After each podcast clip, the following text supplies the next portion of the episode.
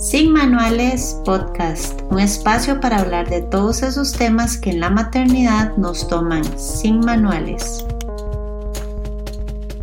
Buenas noches, bienvenidas a un episodio más de Sin Manuales Podcast, el primer episodio del 2023, iniciando la tercera temporada. Hoy tenemos por aquí una invitada em, muy especial, la psicóloga Yendri Acuña. Bienvenida, Yendri. Ay, muchísimas gracias, muchas gracias por la invitación y qué bonito espacio para hablar de cosas importantes. Ay, no, demasiadas gracias por estar aquí. Vamos a presentar a Yendri. Yendri es licenciada en psicología de la Universidad de Costa Rica. Actualmente cursa un máster en neuropsicología de la Universidad de Valencia, certificada en terapia eh, dialéctica comportamental para regulación emocional por DBT Em, Iberoamérica y cuenta con un diplomado de psicoterapia infante juvenil por el Instituto Palermo de Chile. Actualmente es docente de la Universidad de Costa Rica y se dedica a la práctica clínica privada. Bienvenida nuevamente. Contanos un poquito, solo por curiosidad, el, el, eh, la terapia dialéctica comportamental ¿Qué, significa exactamente? Como para todos instruirnos. Claro, no hay problema. La terapia dialéctico-comportamental es una terapia basada en evidencia que surge de las terapias de tercera generación, muy relacionadas eh, con el conductismo y que se enfoca sobre todo en personas con trastorno límite de la personalidad o de regulación emocional. Entonces, trabaja mucho la parte de prevención de suicidio, de conductas autolesivas y tiene como principal enfoque ayudar a las personas a tener mejor tolerancia al sufrimiento y poder construir vidas que valgan la pena ser vividas. Es uno de, mis eslogans favoritos que, tiene la terapia y se centra en eso, como en esta construcción eh, de personas que son altamente sensibles al dolor emocional. Qué lindo, nunca había escuchado de eso, Yendri. Qué interesante. Y realmente cómo escuchamos, ahorita entramos al tema, pero cómo escuchamos últimamente, ¿verdad? Tantas cosas como cómo ser feliz, cómo encontrarse, como que siempre estamos por la vida tratando de encontrar esa felicidad, ¿verdad? Esa razón de vivir esta vida. Claro, bueno, te da para un podcast completo en realidad. Si nos ponemos a hablar del, del DBT, a mí me encanta, la verdad es que aparte de las terapias que tienen mayor evidencia científica para trabajar comportamiento suicida, autolesiones y desregulación emocional, entonces, bueno, si están escuchando esto y también en casa tienen algún caso o han escuchado, ya saben qué tipo de terapia es la que sí funciona como para estos casos específicos. Y a quién contactar. Hoy vamos a entrar en un tema que le contaba a que eh, me escriben mucho no solo me escriben mucho, sino como que lo he vivido, em, tal vez porque de que soy mamá, no sé si, si lo relaciono con qué haría yo, ¿verdad? Ojalá que no llegue el momento, pero qué haría yo. Eh, divorcios cuando tenemos niños pequeños, ¿verdad? Cuando tenemos niños, y estamos hablando de pequeños desde los cero a los seis años, desde divorcios que pasan cuando es un bebé eh, y en la primera infancia. Em, le digo a Yendri que, que muchas mamás muy afligidas como en el, en el abordaje de los sentimientos tanto de ellas como de los niños. Entonces, Yendri, tal vez como para iniciar, ¿cómo, cómo preparamos a estos chiquitos pensando que son pequeñitos eh, para que sepan que eventualmente su mamá y su papá no van a vivir juntos en la misma casa, pensando en que son niños pequeñitos? ¿Cómo abordaríamos a esos pequeñitos? ¿Cómo los vamos preparando? ¿Se pueden preparar para que no les afecte tanto? Bueno, lastimosamente este es un tema que tiene muchísimas aristas y muchas variables que desafortunadamente no siempre podemos controlarlas todas. Ahí antes de contestarte la pregunta, yo creo que es válido em, como analizar cada contexto y poder ver, por ejemplo, no es lo mismo una familia donde ambos padres están de acuerdo, eh, la decisión es mutua, a una familia donde, por ejemplo, la decisión viene de una sola parte, entonces la otra parte está más herida, eh, no hay un discurso en común, entonces vas a tener un papá que dice una cosa, otro papá que dice otra cosa, eh, sea mamá, sea papá. Em, todas estas variables hacen mucho más difícil este momento de poder comunicarlo, ¿verdad? Em, ¿Qué pasa? Cuando se toma una decisión tan complicada, el caso más ideal, obviamente, y como te digo, estamos hablando aquí, a mí me gusta, yo digo así, yo sueño con esto, ¿verdad? Yo sueño con papás y mamás que se separen y digan, ok, eh, nos duele, no, no quería, ¿verdad? En el caso más que todo de la parte herida, porque a veces es la más complicada, eh, me duele, no quería, pero eh, cómo puedo comunicarlo de la mejor manera para que mi hijo mi hija eh, no volverle este proceso algo más complicado. Tenemos que tomar en cuenta que va a ser un proceso complicado, ¿sí? Eh, de esa no nos afamos. Ahora, la idea es que ya de por sí, al ser un proceso complicado, no lo volvamos un proceso de sufrimiento, de sufrimiento continuo, em, haciendo pasar a los niños y a las niñas por situaciones eh, que no deberían, ¿verdad? Como ponerlos en el medio, tomar decisiones, eh, un poco condicionar el amor, ¿verdad? Si te vas con papá, yo estoy muy triste, y vas a dejar a mamá aquí sola, o viceversa, creándoles un montón de culpas que, eh, que realmente no, no tienen cabida para las edades. Em, para contestar tu pregunta, en el mejor de los escenarios, eh, lo comunicamos. Yo siempre recomiendo hacerlo de, de forma muy gráfica. Los niños a edades entre más pequeños, ellos necesitan información más concreta y menos abstracta. Eh, los adultos, bien, bien, por ejemplo, si yo te explico a vos, mira, eh, no vamos a vivir todos en la misma casa, pero vos, vas- papá tiene una casa y mamá otra, yo lo entiendo, pero un niño no se lo imagina porque en su cabecita lo único que está es una sola casa donde vivimos Sí, todos, donde cada quien tiene su cuarto. Eh, entonces, usualmente yo recomiendo hacerlo, por, por ejemplo, por medio de un dibujo.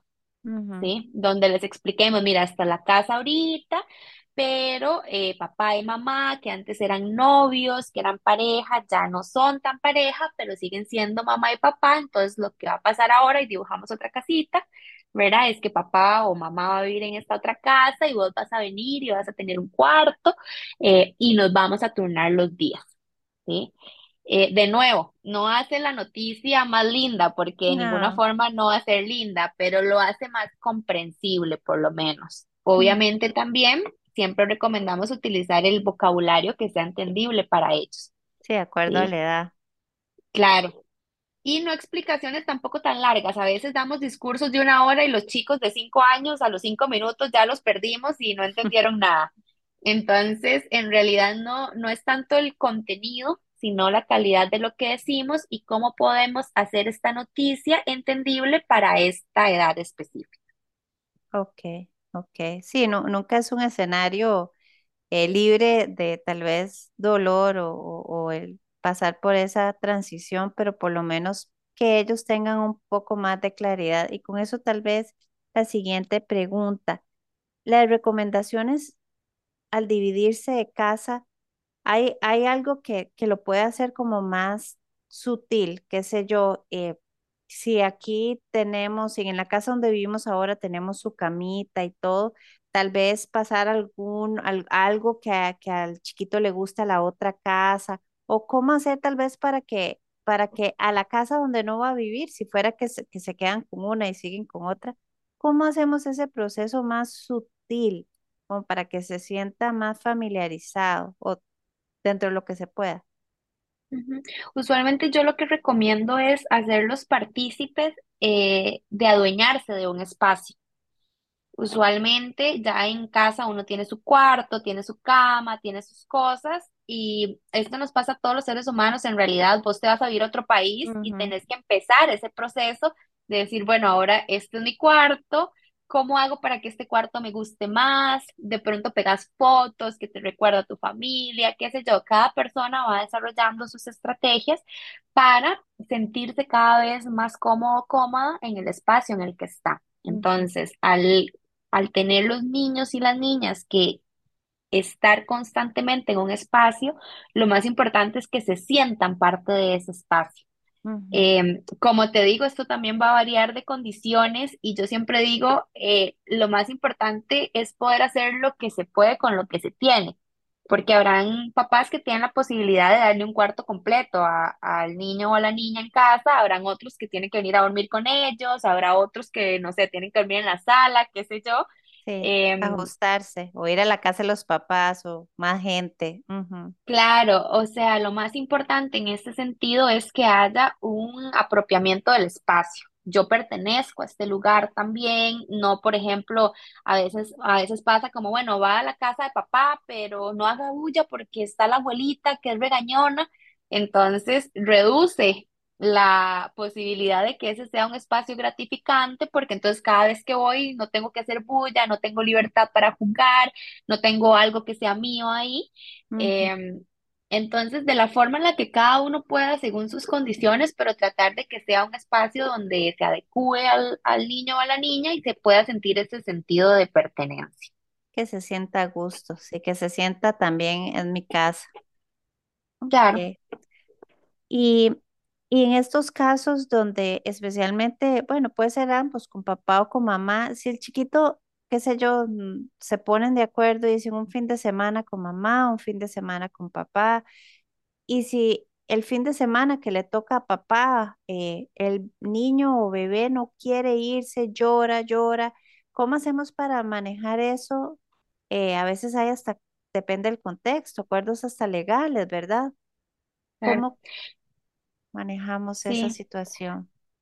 Ahí mencionas algo que es relevante acá, que es, hay medidas legales. Y yo Ujú, siempre apelo también a lo mismo, lo que te decía al principio. Yo sueño con papás que sean capaces de ver más allá de las leyes ujú, y poder identificar emocionalmente cómo está el niño o la niña hoy ¿sí? A ver si puede venirse hoy porque quiere y no hoy porque es mi día y yo lo exijo y yo lo digo y al final se centra en mí y no en el bienestar de, de él o la menor, ¿verdad? Em, mi recomendación siempre es, si no quiere ir, que no vaya, no, ujú, no va a ser el proceso más fácil, no, no va, o sea, obligado, no, no vamos a lograr tampoco mucho. En algunos casos también recomiendo cuando ya es muy frecuente, también entendiendo que papá quiere verlo también y que se lo quiere llevar o mamá, eh, ir haciendo aproximaciones graduales, ¿verdad? En lugar de llevármelo todo un día, que tal vez es muy atemorizante, me lo llevo una hora. Entonces, en esa hora doy la oportunidad a que el chico sienta emociones agradables, jugamos, él ve que no es peligroso, ve que estamos bien lo devuelvo después de esa hora, luego me lo llevo dos horas, ¿sí? Eh, así hasta que le logro plantear la idea de, eh, bueno, nos quedamos a dormir, pero ya habiendo ayudado a que, claro, a que el cerebro también vaya viendo que no es peligroso estar lejos de casa o de mamá o de mi cuarto, ¿sí? Pero como te digo, eh, muy centrado en en el menor, en las necesidades que tiene y en si de verdad, aunque me toque a mí este fin de semana, es buena idea o no que, que se venga conmigo. Sí, totalmente. Saber leer las emociones del niño, ¿verdad? Respetarlo siempre. Y ojalá de verdad también, creo que es mi sueño, como, como ver eso plasmado, ¿verdad? Anteponernos a veces a nuestro ego o nuestras necesidades para, para que el niño pues vaya siendo algo progresivo. Uf, claro, yo parte también de en lo que hago énfasis es requiere mucho trabajo personal. A Ujú, veces eh, te cuento que me llegan pa- pero papás, ¿verdad? Que me dicen, bueno, es que traemos al, al niño a terapia porque nos estamos divorciando o estamos separándonos y queremos que, que lo trabajes y ves al niño y el niño todo bien, un proceso de duelo normal. em, puedo ayudar como a esclarecer un par de puntos, pero al final termine siendo, bueno, pero creo que lo importante es que la terapia la lleven ustedes, ¿verdad? Porque acá lo determinante es cómo logran dejar de tener esta relación, que esto es lo más difícil de todo, es cambiar de roles, entender que ya no somos pareja, eh, ahora somos un- lo que Papá y nosotros llamamos, claro, es un equipo de coparentaje. Ay, Y eso, lindo. Y eso es, perdón la palabra, un poco lo jodido, porque si vos me hiciste daño, yo no quiero ser equipo con vos, yo no quiero coparentar con vos, pero en realidad para que el proceso pueda ser lo más sano posible para los niños, necesito entender, y, ahí es donde yo digo, dale con la terapia fuerte hasta que logres estar en ese rol y en ese lugar de decir, ok, sí, eh, vamos, tomemos decisiones en conjunto, ya no de pareja, de crianza. De crianza Ya, meramente. claro, ya no de cómo, con quién salís o con quién no salís, ¿sí? Sino de eh, quién se va a dejar al niño, a dónde lo llevamos este fin de semana, qué le damos, cuáles son las reglas que le vamos a poner, cuáles son los límites, etcétera. Es una línea muy delgada y al principio, con toda la razón, nos va a costar muchísimo a cualquier ser humano que pasa por una ruptura, por un proceso de duelo.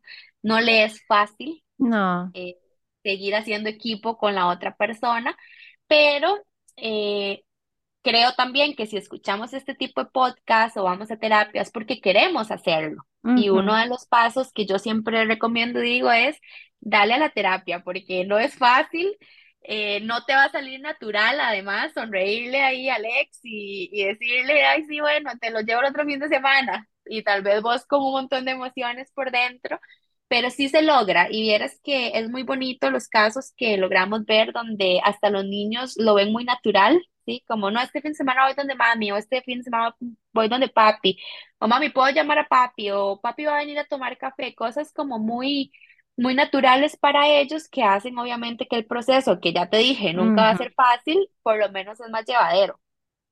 Requiere un, un nivel de madurez grande y de terapia. Yo lo veo con amigas y yo de verdad les digo, qué madurez, qué madurez, porque a veces uno dice, ¿cómo, cómo pueden hablarle así? Pero claro, eh, hay un niño ahí y, y también uno aspira que sea lo más natural para ellos. Y de hecho, eh, esa era una de las preguntas que tenía, porque Muchos de los mensajes es, estoy destrozada, yo como mamá estoy destrozada, no sé qué hacer los fines de semana que no están, lo dejo llorando y él me ve llorando, ya no se quiere ir, eh, entonces está agarrando como bandos en contra del papá porque me ve a mí muy mal y claro, ahí creo que ya respondiste la pregunta un poco, terapia, ¿verdad? Vernos nosotros, manejar nosotros como mujeres o Sí, los papás también obviamente pasan por esto, pero en este caso era una pregunta de una mamá.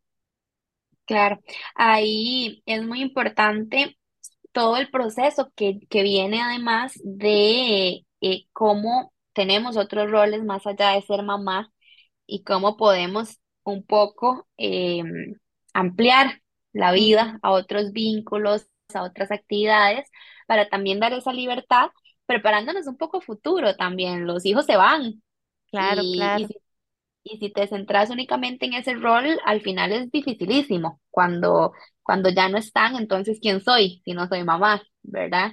Eh, creo que es una invitación importante a que, si bien es cierto, la maternidad es un área que para las mujeres es muy importante, nos conlleva, es muy demandante, además, nos conlleva mucho tiempo.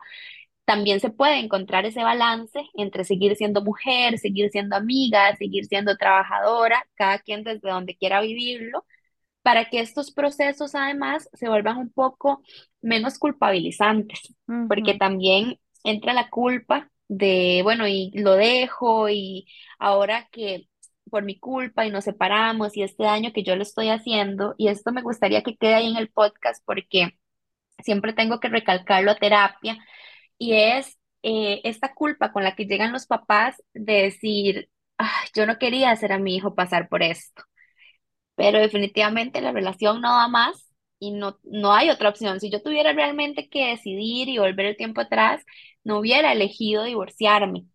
Em, y reitero, aunque no es algo bonito, no es algo bueno, no es ni el primer ni el último momento doloroso que van a vivir los hijos. Entonces, yo lo que a lo que los animo siempre es ayudémosle a contactar con el dolor que nos generan las situaciones de una forma sana y que aprenda habilidades para, porque si no es el divorcio, el día de mañana va a ser un desempleo, va a ser un amiguito que no le hablo más, va a ser cualquier otra cosa que sí, también la le vida no genere, es lineal, siempre claro, se presentarán cosas. la vida misma, le pasa la vida y mm, a lo que abogamos no es a que los hijos no sufran, que yo sé que es de los, las mayores, los mayores anhelos que podrían tener los padres pero a lo que realmente tenemos que apuntar es, vas a sufrir, pero ¿cómo te puedo dar las herramientas para que en la vida atraveses el dolor de una mejor forma, soluciones mejor los problemas? Y definitivamente cuando lo trabajamos de nuevo, nosotros como adultos podemos además enseñarles, no, no hay nada de malo, siempre les digo también, no hay malo, no hay nada de malo en que lloren en frente de los niños ¿sí? Si estás triste, estás triste. Y entonces aprendemos que en casa se hablan de las emociones.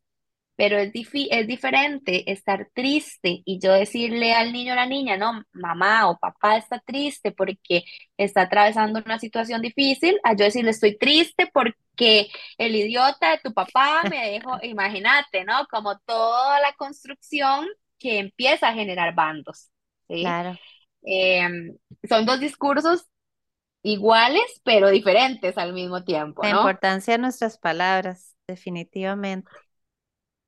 Sí, 100%. Y por eso, de nuevo, voy y hago énfasis a la terapia. A- en terapia vos andá y decí y, y tratá mal al otro y lo que vos querás, tenés ese espacio de desahogo para que cuando llegues con los niños puedas decir un relato un poco más elaborado, ¿sí? Menos, menos lleno de de resentimiento o de dolor, entendiendo que eh, no estoy hablando de mi ex esposo, de mi ex esposa, estoy hablando de la mamá o del papá de ese niño. claro, que para ese niño es todo.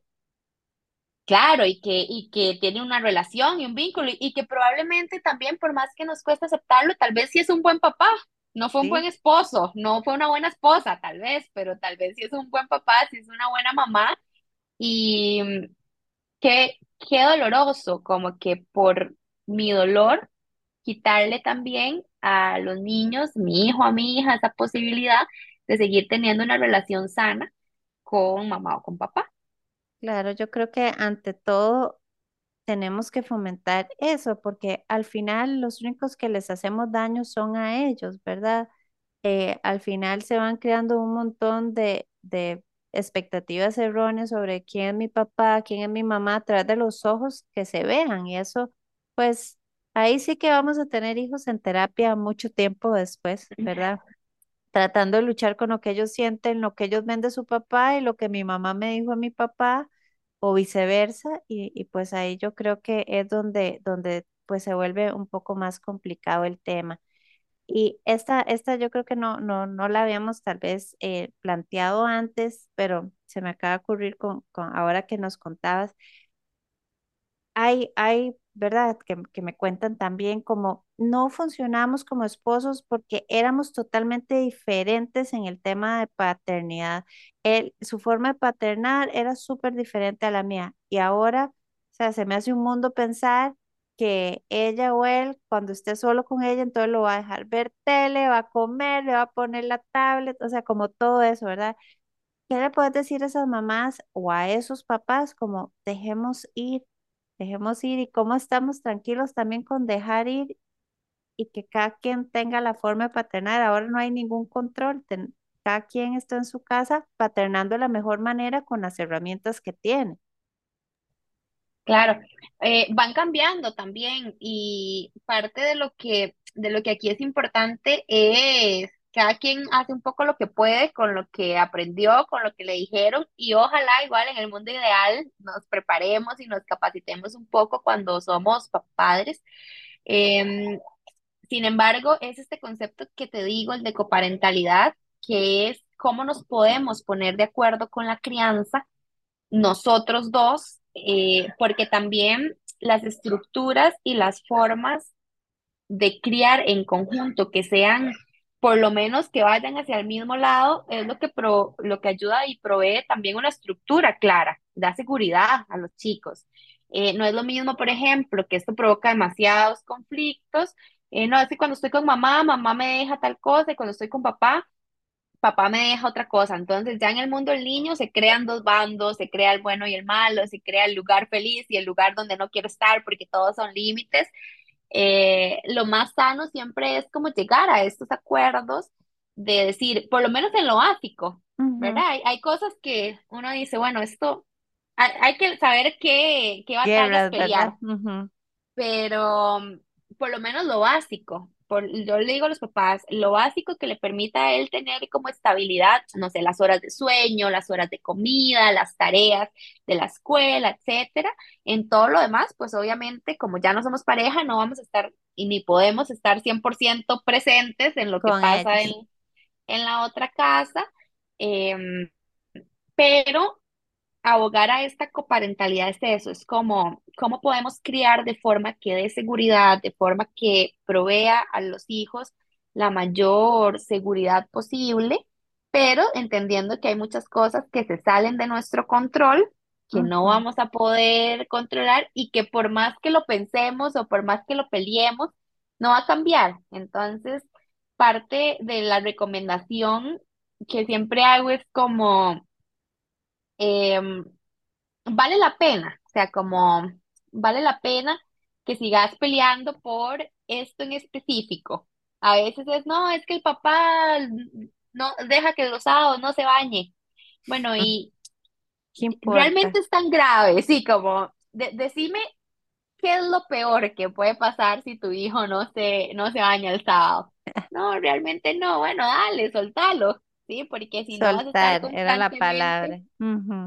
Vas a estar constantemente peleando por cosas que se salen del control y que son mínimamente conflictivas en realidad. Creo que hay que hacer como una lista de los no negociables. Esto sí o sí, pongámonos de acuerdo. Las otras cosas soltemos, ¿verdad? Dejemos el control.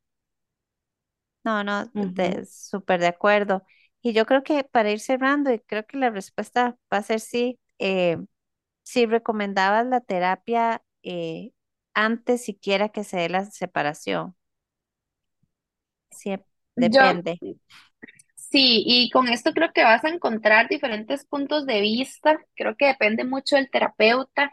Eh, a mí algo que me ha funcionado y lo he visto en, diver- en diversos casos son estos papás que llegan a terapia diciendo, bueno, hemos tomado una decisión, pero queremos hacerlo de la mejor manera. ¿Cómo lo podemos hacer?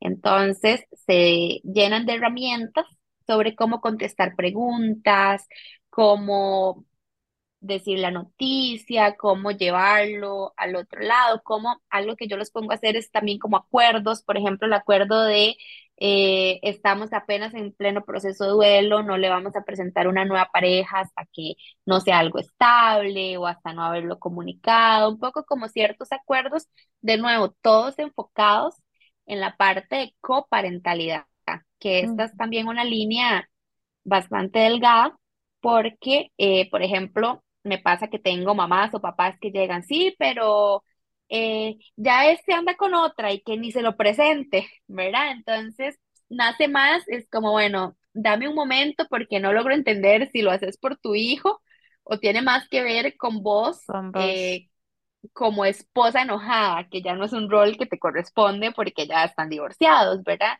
Entonces, eh, mucho del trabajo terapéutico que se hace pre es esto, es como guiar a los padres a cuáles son las mejores decisiones, a, dar- a darnos cuenta. A veces, claro, yo me enojo porque tiene otra, pero ni cuenta me estoy dando de que estoy diciendo esto o de que lo estoy diciendo por este motivo. Entonces, esta evolución por allá y te hace más consciente y decís, uff, ok, tengo que trabajar en esto porque todavía me estoy involucrando como pareja y ya no cabe ahí. ¿sí? Entre más trabajada esta relación de coparentaje, más fácil va a ser que los niños y las niñas reciban la noticia, se acostumbren. Siempre recalco también que es importante entender que los papás son el primer vínculo de socialización que nosotros tenemos como niños. Aprendemos del mundo ahí, vemos la seguridad ahí, eh, nos aferramos y puede estar pasando lo que sea en el mundo, que yo me siento seguro porque tengo mamá y papá. Entonces, siempre me parece muy importante que no viviendo en la misma casa, los chicos puedan seguir teniendo este concepto de lugar seguro. Puedo hablar, puedo decir, puedo estar con mamá o papá, eh, papá aunque se fue o mamá aunque se fue está disponible para mí, ya yo lo vi, lo presencié, en los chicos hasta más pequeñitos, hasta empezamos a hacer pequeños ensayos conductuales, entonces hacemos videollamada de una vez en la casa para que aprendan y vean, no, mira, cualquier cosa, vos llamás a papá, sí, papá te contesta y lo podés ver y ya no va a estar todos los días acá, pero podés empezar a llamarlo. Y nos anticipamos como algunos miedos que surgen por las mismas edades dado, dado el contexto y dado lo que está pasando, pero también te puedo decir que hay casos de niños y niñas que también no necesariamente necesitan estar en terapia y logran afrontar la situación porque tienen buenos recursos, porque los papás tienen buenos recursos de afrontamiento, etcétera.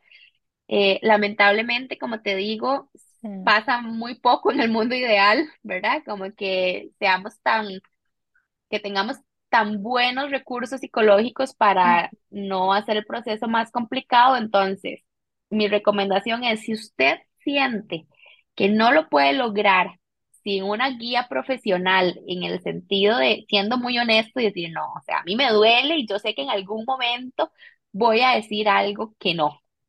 Entonces, mejor vaya, se asesora, lleva el acompañamiento, eh, o inclusive pasa también que eh, yo te lo digo porque, bueno, yo trabajo con niños, es como un poco mi día a día. Entonces, para mí ujú. tal vez es muy fácil decirte, ay, agarras una casita, agarras, pero hay papás que dicen como, ¿Qué no sé, ¿qué hago? palabras ¿Cómo le digo? Exacto.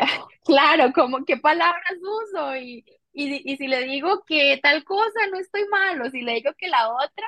Entonces, antes de tal vez hacer algo que te va a generar mucha duda, entonces vení y inclusive con los papás hasta ensayamos también. A ver, ahora decime cómo se lo dirías o qué palabras usarías. Entonces vamos generando estrategias y potenciando habilidades, inclusive hasta para la propia comunicación, porque no todos tenemos las mismas habilidades para comunicar, para decir, para ser asertivos, etcétera.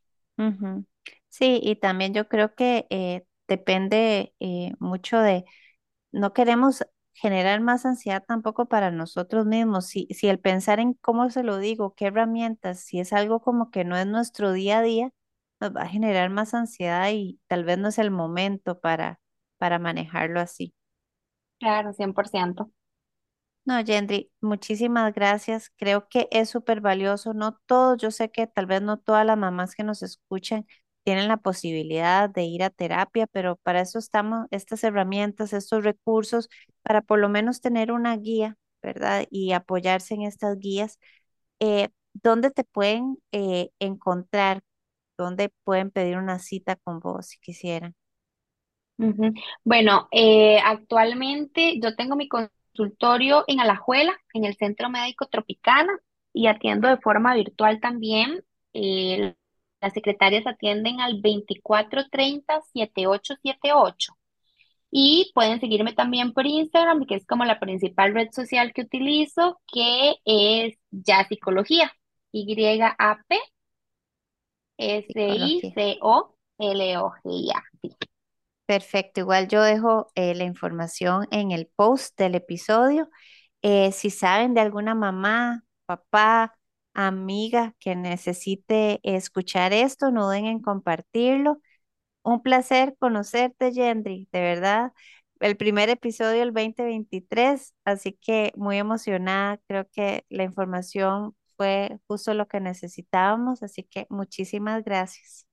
No, gracias a vos por la invitación. Espero de verdad que todas las personas que nos escuchen puedan realmente tomarse este tiempo, ¿verdad? Para decir, para pensar, para compartir. A veces, como vos decís, no todos podemos pagar una consulta, pero hay muchísimos recursos que nos pueden ayudar y para eso estamos. Más bien, muchísimas gracias por la invitación, por ser abrir con broche de oro un poquito este año. Ojalá vengan muchas más conversaciones importantes que son bastante necesarias y cualquier cosita estoy ahí a disposición también. para los otros temas. Muchas gracias, Yendri. Un placer y buenas noches a todas.